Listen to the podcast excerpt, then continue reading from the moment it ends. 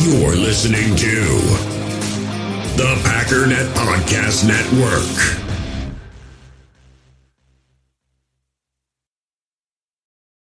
This episode is brought to you by Reese's Peanut Butter Cups. In breaking news, leading scientists worldwide are conducting experiments to determine if Reese's Peanut Butter Cups are the perfect combination of peanut butter and chocolate. However, it appears the study was inconclusive, as the scientists couldn't help but eat all the Reese's. Because when you want something sweet, you can't do better than Reese's. Find Reese's now at a store near you. You, you feel this this nervousness on the phone there? Sir, I've been trying to make an urgent phone call up there. I don't think it's something I want to do on an overseas phone. You gotta make some phone calls. Hang up the phone. Prank caller. Prank caller. Ladies and gentlemen, welcome to Packernet After Dark, your home for Packernet when it's after dark. So, anyways, um, we got some news that's going around the NFL right now, and since I'm kind of behind a little bit with um, my podcasts and whatnot, might be a decent time to announce, you know, news and stuff. But a bunch of Packers were added to the pup list, including Christian Watson. Um, according to Ross Uglem, the pup issues with Christian Watson are not considered to be serious or long term. He is expected to be available sooner than later. I don't know what that means. Um, but that does in fact suck and there's a very good chance that come what tuesday wednesday i think wednesday is the first practice he will not be out there um, there's no news on david bakhtiari but that may just because that may be because we don't know yet. The, the veterans don't show up until i believe monday? No tuesday. Monday is the uh, shareholder thing. Tuesday veterans. Wednesday practice. I think that's how that goes. Um, also, Eli Wolf was released by the Green Bay Packers shortly after we picked up that other tight end. So, you know, again, just kind of shuffling the bottom of the roster. I don't know that it's necessarily a one to one situation, but there's a decent enough chance that they've seen enough with Eli Wolf and have decided there's nothing there. And um, so we picked up this other guy to see what he can do. But Anyways, um, that's not what the show is typically about, but since it's kind of actual news for the first time in a long time, and I have the opportunity to kind of break news early because it's a you know PM show and whatnot, figured I'd take advantage of that. But uh, more on that. Well, I guess it wouldn't be tomorrow because tomorrow's already recorded. More on that in a couple days. All right. But why don't we get started and uh, see what we've got from Mr. Omar he is our first caller of the day. Hey, what's going on? This is uh, Omar, local firefighter again, caller from Richmond, Virginia. I wanted to add to my previous call because I forgot I recommended The Walking Dead, but I also wanted to recommend since you found out you have Prime, it's the show called The Boys. It's a like a it's everything that a man will want in a show. I'm writing that down. Sorry, my phone messed up there. Thank the you. Boys. It's everything uh, a man will want in the show. It's action, nice, sex, and superheroes. Well, it is incredible. Right. Um, I watch it with my wife. It's it's funny. It's amazing. I promise you, you'll love it. You'll watch the first episode, and then you'll be like, "What the hell am I looking at?" And then at the very end, you'll be like, "What the hell?" And then you'll just be hooked, and it just gets Hmm. better and better and better. It's amazing. It's only it's three seasons out right now. They just got a fourth season that's coming, so you have something to look at for a while. And I'm pretty sure everybody who's seen the show that hears me talking about it will agree. All right, thanks. Have a good day. Good day. Go Pat. Go. Sorry, I had a long shift. Staying up 24 hours. All right. All good, man. I appreciate what you do. Um, I, all right. So maybe, maybe. First of all, I'm not usually into superheroes, although, although since I've been doing all this Marvel stuff, in fact, I just woke up from a nap because I'm dealing with this sickness. I don't know what's good. It's not a real bad sickness, but it's been hanging on for a long time. And today I was just so tired. I'm like, I got to go lay down. And I, I took a nap. But I was watching that uh, Shang-Chi or whatever. Um, can, been kind of putting that off. All the really good Marvel movies are kind of done. So, um, but I was like, I don't know. I got to watch something. So I put that on and I passed out, but I saw a lot of it. Anyways, that's that's kind of a, a half a point. Um, action is is always good. The adult scene stuff. First of all, I've never really understood it. You know what I mean? As far as like a movie goes, I've never seen a movie and thought maybe maybe I'm weird, but never seen a movie and just thought it was perfect. However, what would have made it even better is if randomly in the middle of this movie, you know, we had one of those scenes. The only thing that ever happens in those scenes is it makes me uncomfortable because I'm trying to watch with somebody else and it's like, "Oh no." Do you do you understand? I lived with my grandparents for many years in my you know how many uncomfortable moments I had trying to watch TV shows or movies or whatever and something comes on and it's like you've got to be kidding me? Or I'll watch a show that somebody recommends and something like that comes up and then my wife comes in the room and is like what are you watching? And it's like I nothing. I'm not watching this anymore. I don't know what this is. Somebody told me to watch it. I didn't know so that's that's you know I don't know it's it's in the negative column more so than the positive column. But I, I I'll maybe I'll check it out. We'll see. But I appreciate the recommendations. Keep them coming in. And like I said, I did write that down. The boys, um, also The Walking Dead. I know I've started it like three times, and I don't know why I keep turning it off. It must be it must be not entertaining or something. I know it's really popular. Everybody loved it, and for some reason, I know I've started it and have just kind of stopped. But I don't know. Anyways, thanks again, Omar. Let's see what Seth Seth has to say. Hey, this is Seth Ryder, longtime listener. Couple of thoughts. You were talking about the Bengals not wanting to give their safety uh, contract, and that is currently on the franchise tag and refusing to play. Yeah. Uh, thought behind that, Ian Rapoport on the Pat McAfee show said the Deshaun Watson contract has a lot of teams angry because with all the guaranteed money, other quarterbacks may want that much guaranteed money, and when you give guaranteed money, the team has to actually put that in a trust account and, and, and it gets paid out according to the contract. So teams like the Bengals may actually not be able to afford to give Joe Burrow a contract like Sean Watson. Thought that's fascinating. Just some little insights there. Give us your thoughts back. One other question I let's pause it there. Um, that that makes sense. Um, it, it is interesting because we're seeing it more and more, right? It's it's it's not just um, one safety. There's a bunch of guys that are really promising, and generally, when you have really good players, you just pay them. It's not a big deal. There might be some kind of a negotiation issue, but I don't remember too often seeing what we're seeing now, where teams are just like, "Yeah, he's super good," and um, and all, but I don't think we're going to come to an agreement, so we'll just let him go at the end. That just it didn't used to ever happen, uh, to my recollection, and uh, now it seems to become more common, I guess. Um, and yeah, maybe that is a big part of it as the contracts and the salaries keep going up and and teams are using more guaranteed money, you got to make sure you got more in the kitty to be able to afford these types of things. For example, the Cincinnati Bengals know at some point in the near future, which, you know, especially with really good rookie quarterbacks, um, they don't wait until the end of their contract before they get paid. Joe Burrow very possibly by the end of next year is like, look, I just want the money. Just give me the money. And if he continues at the level he's at, I mean, this dude's going to get so stupid paid. It's it's ridiculous. And yes, it's going to be a lot of guaranteed money. So interesting. Um, it it it kind of makes you wonder about specific teams maybe struggling more than others. And it's it's very similar to, you know, if you have a guy like Aaron Rodgers he currently has a big contract, so he we currently don't have a lot of money. But there's other teams that maybe realize that even though guys like Joe Burrow are uh, not paid yet, they're going to be at some point, and we can't really be spending like crazy as a result. So in effect, as much as everybody talks about you got to get those rookie quarterbacks because you need to take advantage of those rookie contracts, even that kind of ends up going out the window because how much time do you actually get to utilize that if you're saving the money anyways, as though you're paying the guy. So I don't know. Anyways, uh, hadn't really thought about that, but that's interesting enough. Let's get to the second part of the question. That is, I don't fully understand how the Packers uh, management structure works. I surely I'm not the only one on that.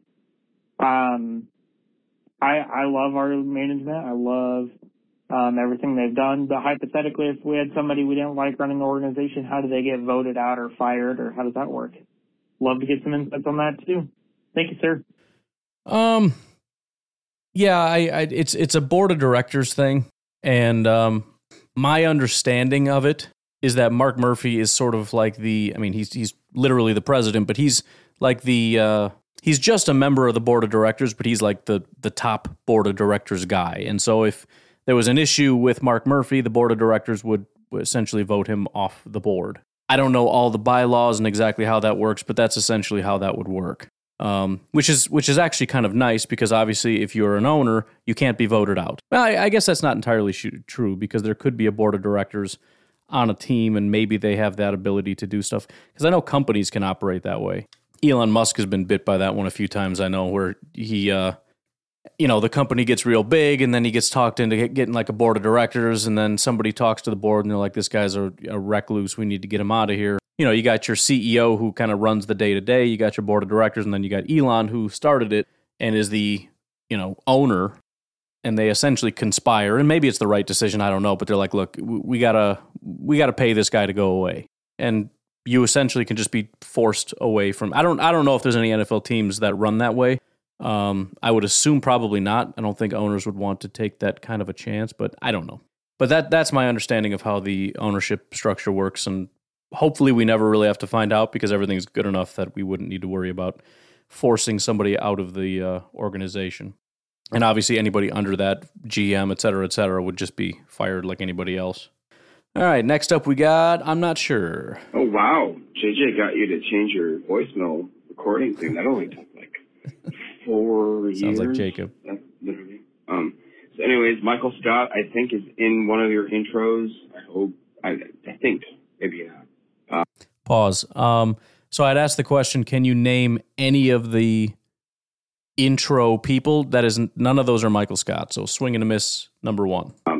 Anyways, the target's Andy Monday. That's uh, a guy that calls in a lot, and he has a lot of great questions. Guys, call in. We listen to your stuff. Just call in. Um, so yeah, eh, to be more specific, we have 169 targets that Davante is now tossing up for grabs. So uh, I listened to a recent, I can't remember what the specific one was, but there's supposedly this uh, a, a podcast I listened to said that there's a uh, a metric. Wait a minute. What podcast are you listening to, dude? I can't believe it, man. Jake Jacobs uh, Jacobs cheating on me. That's great. that says that after a really top wide receiver leaves the team, that the majority of targets don't actually fall to the wide receivers. They actually pepper into the running backs. So if Pack Daddy can look into that in any way, which I know is kind of a large thing, but also, um, yeah, I mean, I, I just, it seems that people are sleeping on Lazard, Watkins, possibly. I'm thinking about doing some fantasy stuff, so guys, let me know if you want to hear anything more about fantasy stuff, but Lazard is going, which should be our number one receiver, and I really think he is. He's going like in late, late, late round, and he could be very, very beneficial to that. So, anyways, think about it.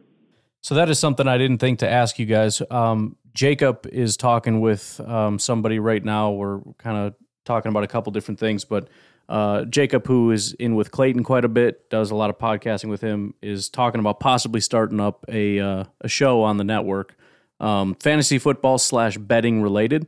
So if you guys are interested in that, make sure you uh, call in, let me know, or just shoot me a message. Um, just you know, get some early feedback on it. But yeah, I, th- I think anybody Packers related, and, and somebody asked, I believe, asked a question on this coming up, but um, so I should probably just save it. But it's, it's all going to be kind of high risk unless we get some serious clarity um, in training camp. But everybody is high risk, high reward, you know, because nobody's going to go early. And that's kind of the thing with anybody Packers related is everybody sleeps on a lot of these guys, but if they go off, they're going to massively go off. Um, as far as the running back thing, I'm trying to think. I'm always doing this stuff on the fly, and sometimes as I sit here and stall, I can think of a way to do this. Um, I've had some good ones in the past. Let me think. How could I look into the increases? I'd have to find receivers that went bye bye, I guess. Let's see if we can find a couple here real quick. So here's an example, and it, it's kind of an, a weird one, but it's the first one that popped up, and it's the Atlanta Falcons. Um, if you look at the Falcons in uh, 2020, the they they they did end up losing Julio after 2020, but it's not just that because if you look at their receptions, Julio was kind of way down the list anyways because he got hurt by for half the year, but he was fourth with 51 receptions. Um, number one was Calvin Ridley with 90, and then Russell Gage, the wide receiver, 72. Hayden Hurst, the tight end, was in there with 56. That's the top four. And then at number five, you had running back Todd Gurley. Um, if you look at the next year, not only did they lose Julio, but they actually lost Calvin Ridley for a big part of the season. And so that's part of what makes it a little bit iffy in terms of comparison. But either way, it is true that the running backs, in fact, the tight end, they drafted Kyle Pitts. Again, this is kind of what makes it weird because Kyle Pitts is a freak in his own right. But he was the number one guy. But still, Cordarrelle Patterson, running back, 52 receptions, and Mike Davis, running back, 44. So the year before, the running back Todd Gurley had 35 receptions. Uh, the very next year, losing essentially their top two wide receivers, or mm, kind of like one whole wide receiver, because it was a half of Julio the year before, and then they lose in Julio, but then they get a half a year of Calvin Ridley. So they got whatever. Um, Mike Davis, 44 receptions, Cordarrelle Patterson, 52. Nearly 100 receptions compared to 35. Now, again, it's kind of iffy because they don't really have a lot of other options uh, outside of their, you know, their running backs. But I would say that that one holds up. Uh, what about DeAndre Hopkins? So when Hopkins was there in 2019, he had 104 receptions. Um, after that, you had 49 by Will Fuller. Duke Johnson, running back, 44. The next year, they had Brandin Cooks, 81, Will Fuller, 53, Randall Cobb, 38, tight end Jordan Akins 37, David Johnson had 33, so it actually went down. So that one's a swing and a miss. This past year, Brandin Cooks 90, Nico Collins 33, David Johnson 32. So it still didn't really spike. I think it's going to be hard because, I mean, I don't know what podcast you listen to or what data they were using, but every team is so unique. You know, I mean, I, if we look at the Minnesota Vikings, they lost Stefon Diggs, but they immediately replaced him with a better wide receiver. So what do we actually learn from that? You know, could look at when the, the Giants lost Odell Beckham. The problem is Saquon Barkley led the team in receptions when Odell was here with 91. So then after he left, Saquon had 52 receptions. So it plummeted for whatever reason. So yeah, I, don't know. Uh, I don't know where you saw that. If you end up digging up a little bit more data on that, just a cursory look. I don't necessarily see that outside of the Falcons, but again, they lost all their wide receivers, brought in a tight end, and and so that they didn't really have a lot of options outside of running back. So I don't see it but maybe. We're kind of flying through these a little faster than expected. We've only got three left unless anybody calls in. So why don't we just take a break here on the off chance that this ends up being a short episode? If it's an early break, it's an early break. If you want to call in, 608 501 0718. Call in, let me know what you want to talk about. We'll take a break. We'll be right back. In the hobby, it's not easy being a fan of ripping packs or repacks. We get all hyped up thinking we're going to get some high value Jordan Love card, but with zero transparency on available cards and hit rates, it's all just a shot in the dark. Until now, introducing slab packs from arenaclub.com, the only repack that provides real value, a complete view on all possible cards, and clear hit rates for each one. Now, when I buy slab packs on Arena Club, it finally feels like I know what I'm getting. And honestly, the best thing for me and my son is the fact that we're kind of novices into this. When I walk into a card shop with my son, and a card says it costs $40, kind of just taking his word for it that that's a good value. So I appreciate the transparency on grading, as well as just getting excited about seeing what you could potentially get. Right now, you can get 10% off your first purchase by going to arenaclub.com slash packdaddy. Wow, that's crazy offer. 10% off a $400 slab pack. That's 40 bucks right there. Anyways, that's arenaclub.com slash packdaddy for 10% off your first purchase. Hey, it's Kaley Cuoco for Priceline. Ready to go to your happy place for a happy price? Well, why didn't you say so? Just download the Priceline app right now and save up to 60% on hotels. So, whether it's Cousin Kevin's Kazoo concert in Kansas City, go Kevin, or Becky's Bachelorette Bash in Bermuda, you never have to miss a trip ever again. So, download the Priceline app today. Your savings are waiting. Go to your happy place for a happy price. Go to your happy price, Priceline.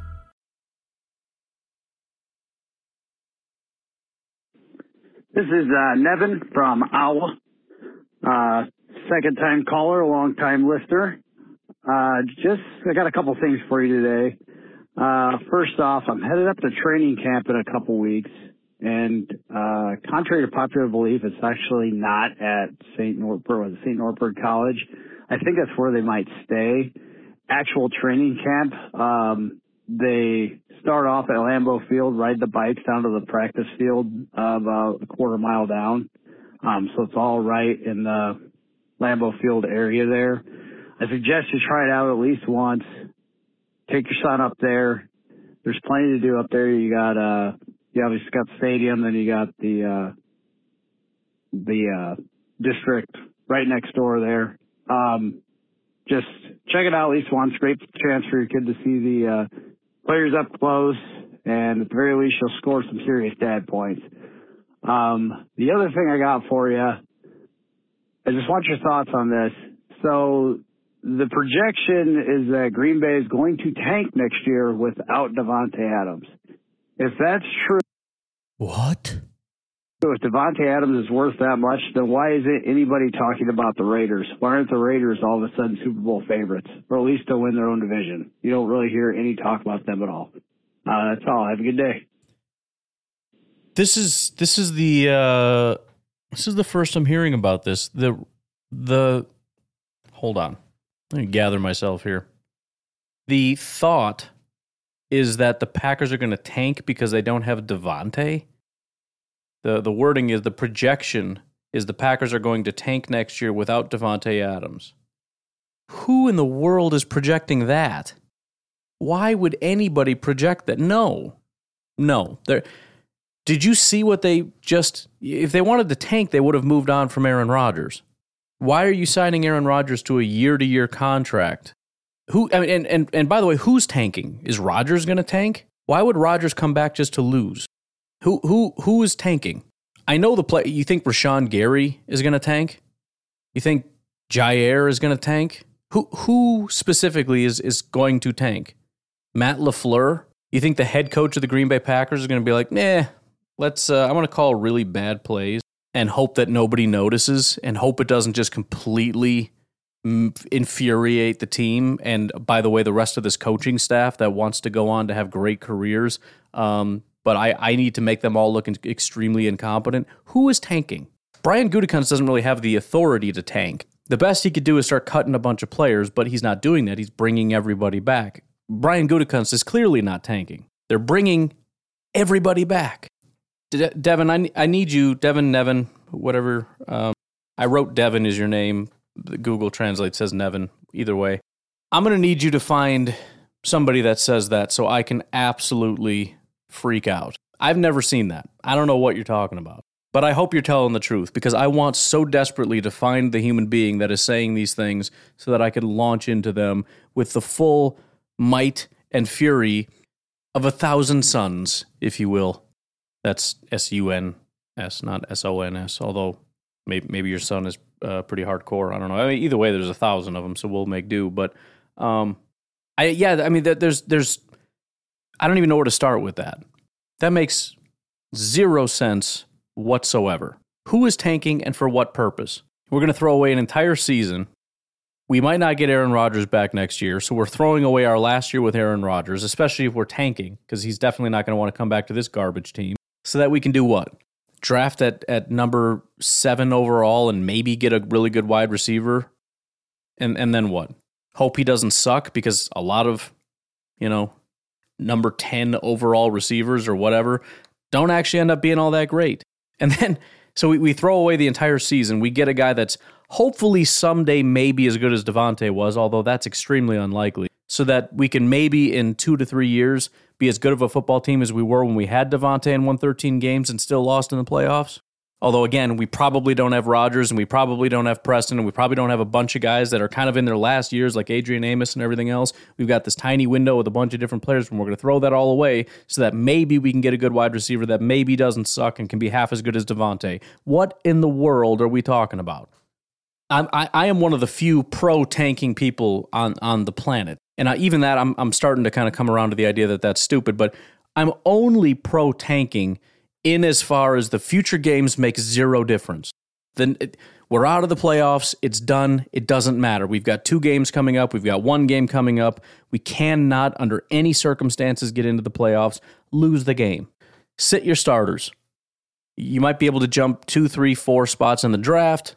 It's worth it. Just the trade value alone uh, that you the value that you pick up alone is is worth mean, you could you could take that, trade back to your current spot, and pick up like a third, fourth round pick, a whole new player, just by losing this game, or just keep that spot and take a better player, maybe even trade up a little bit, uh, whatever. That's but that's debatable, and that's only in that slight circumstance. Uh, under no circumstance whatsoever do we throw away an entire season, especially when we have a team as good as we do, with a quarterback that is right about to walk out the door, along with a handful of other Hall of Fame caliber players like Adrian Amos that are just about out the door.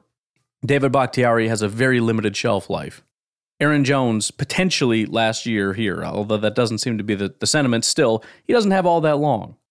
I don't know what the deal is with Allen Lazard. This might be his last year. Tonyan might be his last year. Every year seems like Mason Crosby's last year. I'm not sure what's going on with De'Vondre Campbell and how long he's going to stick around. I don't know how long Rasul Douglas is going to be around. Sammy Watkins probably won't be here. Randall Cobb might not be here. What are we throwing the year away for? Why do we bring all these guys back? To throw it away. What sense does that make? Tell me who told you this. In fact, hand them a phone number. If it, anybody that you see, and I, I really need you guys' help with this because this is going to take the show to the next level. If you find nonsense on Twitter, on Facebook, whatever, two things you can do. Pardon my phone.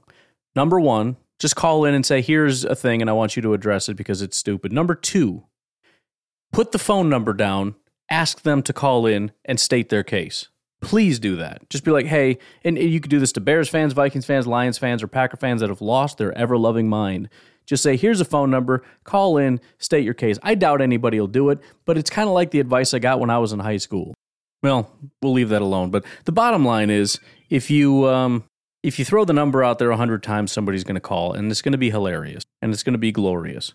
I really want that. I want somebody to call in that just hates either hates the Packers or hates common sense or both. Um, because that would just be that would make me smile. It really would. You know what else we could do? Facebook has got a bunch of those trash talk um, Facebook groups. Just slap a phone number in one of those groups and say, "Hey, this is a uh, Green Bay Packers hotline. Call in and say why the Packers are great." And obviously, it's just going to be a bunch of people that hate the Packers that'll call in. The, the only thing that's going to be hard is I'm going to have to get my uh, that bleep button is going to be working overtime. I'm going to end up breaking that thing. But yeah, I, I don't know, Devin Nevin. Um, I don't know what to tell you, man. That, that, that's the most absurd thing I've ever heard. It makes no sense on in on any level. So somebody's going to have to clarify anything for me to to make that make sense. Make make one salient point on that, and I'll try to address it. Anyways, moving right along. Hello. Hi. Tom Sauceman, and I'm calling for today's topic Food Friday. Yes. What is the best combination of toppings for tacos? Oh, in no. your personal opinion? Oof.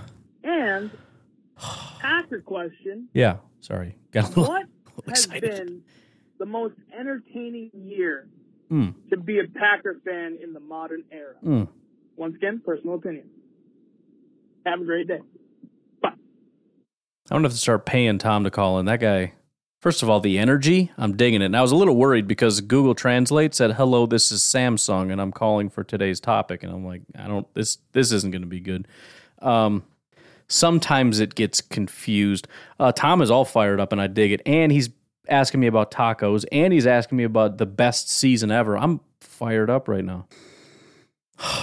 I'm gonna take a break and go eat some tacos, and I'll be right back. I should do. I should. Ha- I should make a plate of tacos when I'm doing this because it'll just up the uh, excitement level of of everything I'm doing. See, the problem is I don't want to say it because everyone's gonna hate me. Th- There's there's two kinds of tacos that I eat, and that's that's not really true. There's there's a lot of different combinations of tacos, but there's two major categories of tacos. There's like authentic tacos, which is my version of authentic tacos, which anybody that eats authentic tacos is like you're an idiot and you're white and you're stupid. Then there's what I call white people tacos that I make that I also love. Um, that even white people would be like, that is disgusting. So there's there's authentic tacos that people in Mexico would say that is not authentic. That's white people garbage. And then there's white people tacos that white people um, would judge me for. Um, here's the issue. I love, especially because they're relatively healthy, what I would call authentic tacos. One of my favorite things is pork. You get the pork loins, the pork chops, whatever.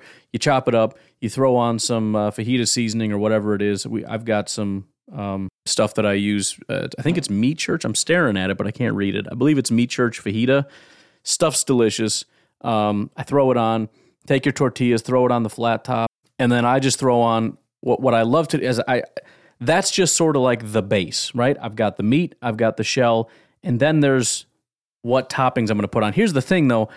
I don't like onions.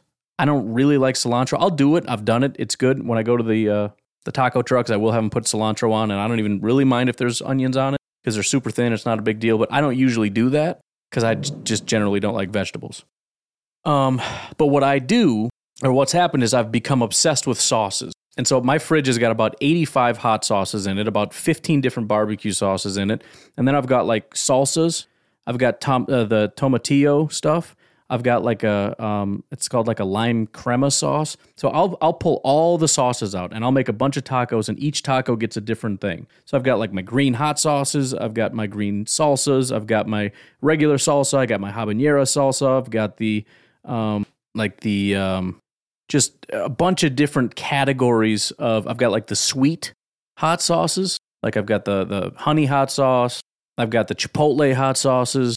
And so I just make again, you, you've got your base of tacos and then it's just like a sauce bar. And it kind of depends, right? So the, the sweet is better on the pork.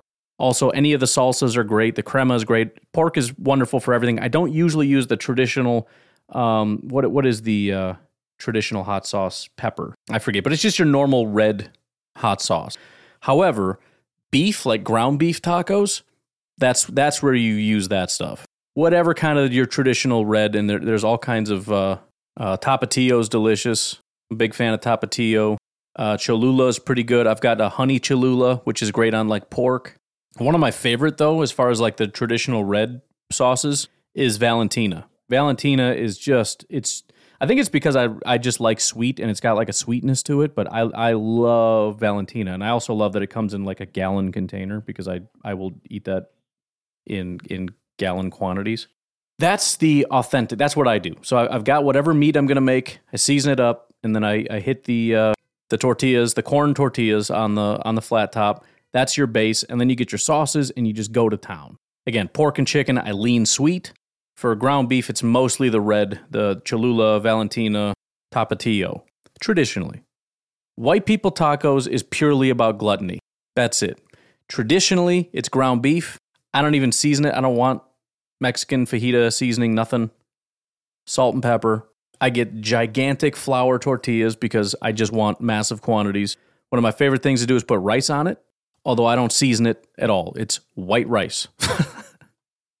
and then um, handfuls of shredded cheese, and then the sauces. Same same situation with the sauces, but that's it. And it, it's a, it's the same situation essentially with with the meat, but it's not seasoned up as much but it, it could be chicken, could be pork. I, I do ham, whatever. It's any kind of meat, very little seasoning, big flour tortilla, bunch of cheese, rice if I've gotten. Same situation with the sauces. Lots of hot sauce, salsa, whatever. And it is just a giant, gooey, cheesy, soft, delicious thing. And I usually don't even use like a flat top or anything to to crisp up the tortillas.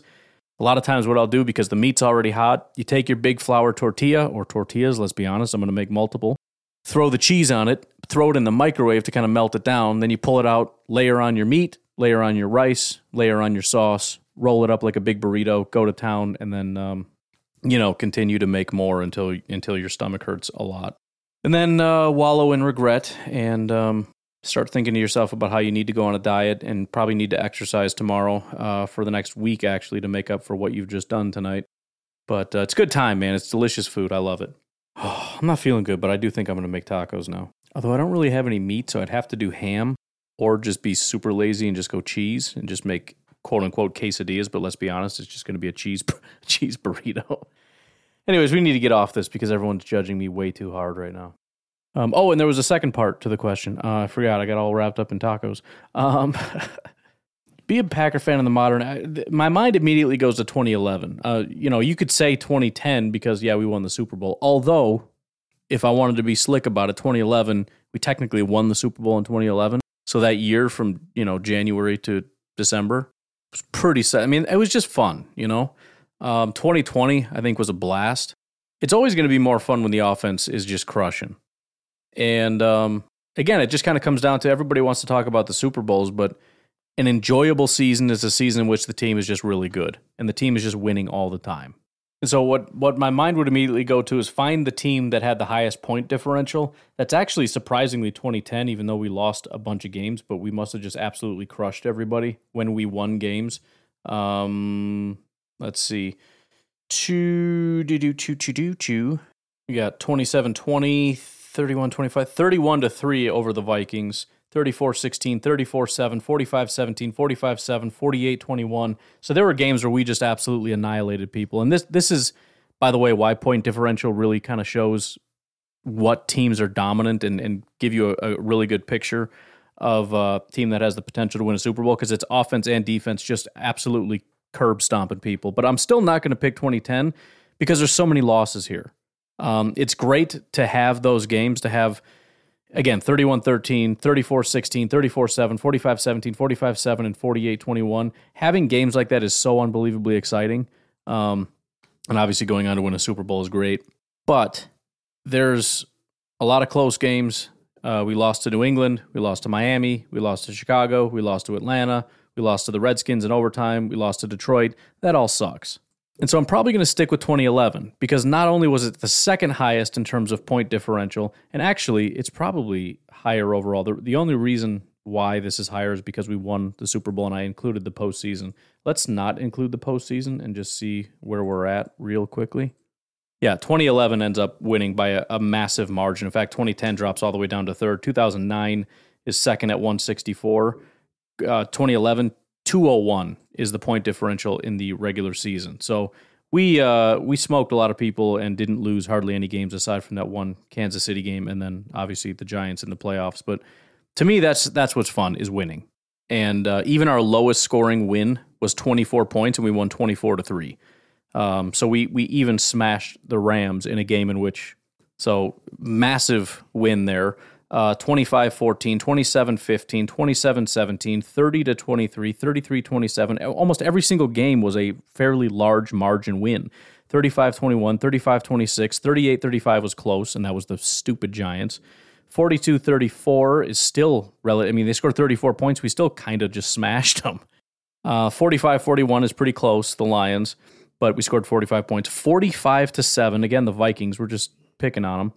45 38. Again, they scored 38, still won by a decent margin, still a seven point win. Raiders 46 to 16 and Denver 49 to 23. I, am sorry that to me that's that's a, just a, such a fun season. Our defense ranked 19th in points and 32nd in yards, still smashed everybody. So in terms of enjoyment, just give me that. Just give me that. And that that's going all the way back to 2000 you want to see better than 2000, you got to look at uh, 1931. We scored we had a point differential of 204 points in 14 games. 1996 was 246 in 16 games. 1962 in just 14 games we had a point differential of 263. That is unbelievable. So 1996, if you include that in recent history, would technically be a better season. But I just real quick want to look at 1962 because that's so unbelievably absurd to do that, to not only smash every single record that the Packers have in terms of point differential, but to do it in two less games is so stupid. 13 and 1 record. The scores that we won were as follows 9 and uh, 9 to 7, 16 to 7, 17 13, 17 6, 17 0, 20 to 17, 31 21, 31 13, 34 7, 38 7, 41 10, 48 to 21, and then 49 to 0 Philadelphia Eagles and 49 to 0 Chicago Bears. Two games we won 49 to nothing. Number 1 offense, number 1 defense. Not surprisingly, won the championship. So, um, depending on what you mean by modern era, 2011, otherwise probably the best season would be the 96 Packers. Dominant offense, dominant defense, won a bunch of games and won the Super Bowl. It just doesn't really get any better than that. Anyways, we got one more. So unless a call sneaks in here in the last couple seconds, although we're doing good on time, uh, Nate is our final caller. Shit, that is a fast beep. Uh, hey, what's up? Uh, this is Nate calling. I just want to ask a couple of questions actually. I'm starting a new uh, fantasy football league, or starting in one, and I've never played before. And I am a Packers fan, which I think is going to make me biased uh, towards Packer players. So. I want to know which players I should avoid, which ones I should take, and then I also want to know how I get over my bias towards the Vikings, the Lions, and the Bears, and possibly drop those players if I need to. Also, I'm pretty sure that the urgent phone call line from the movie quotes is from The Shining. Go Pack Go!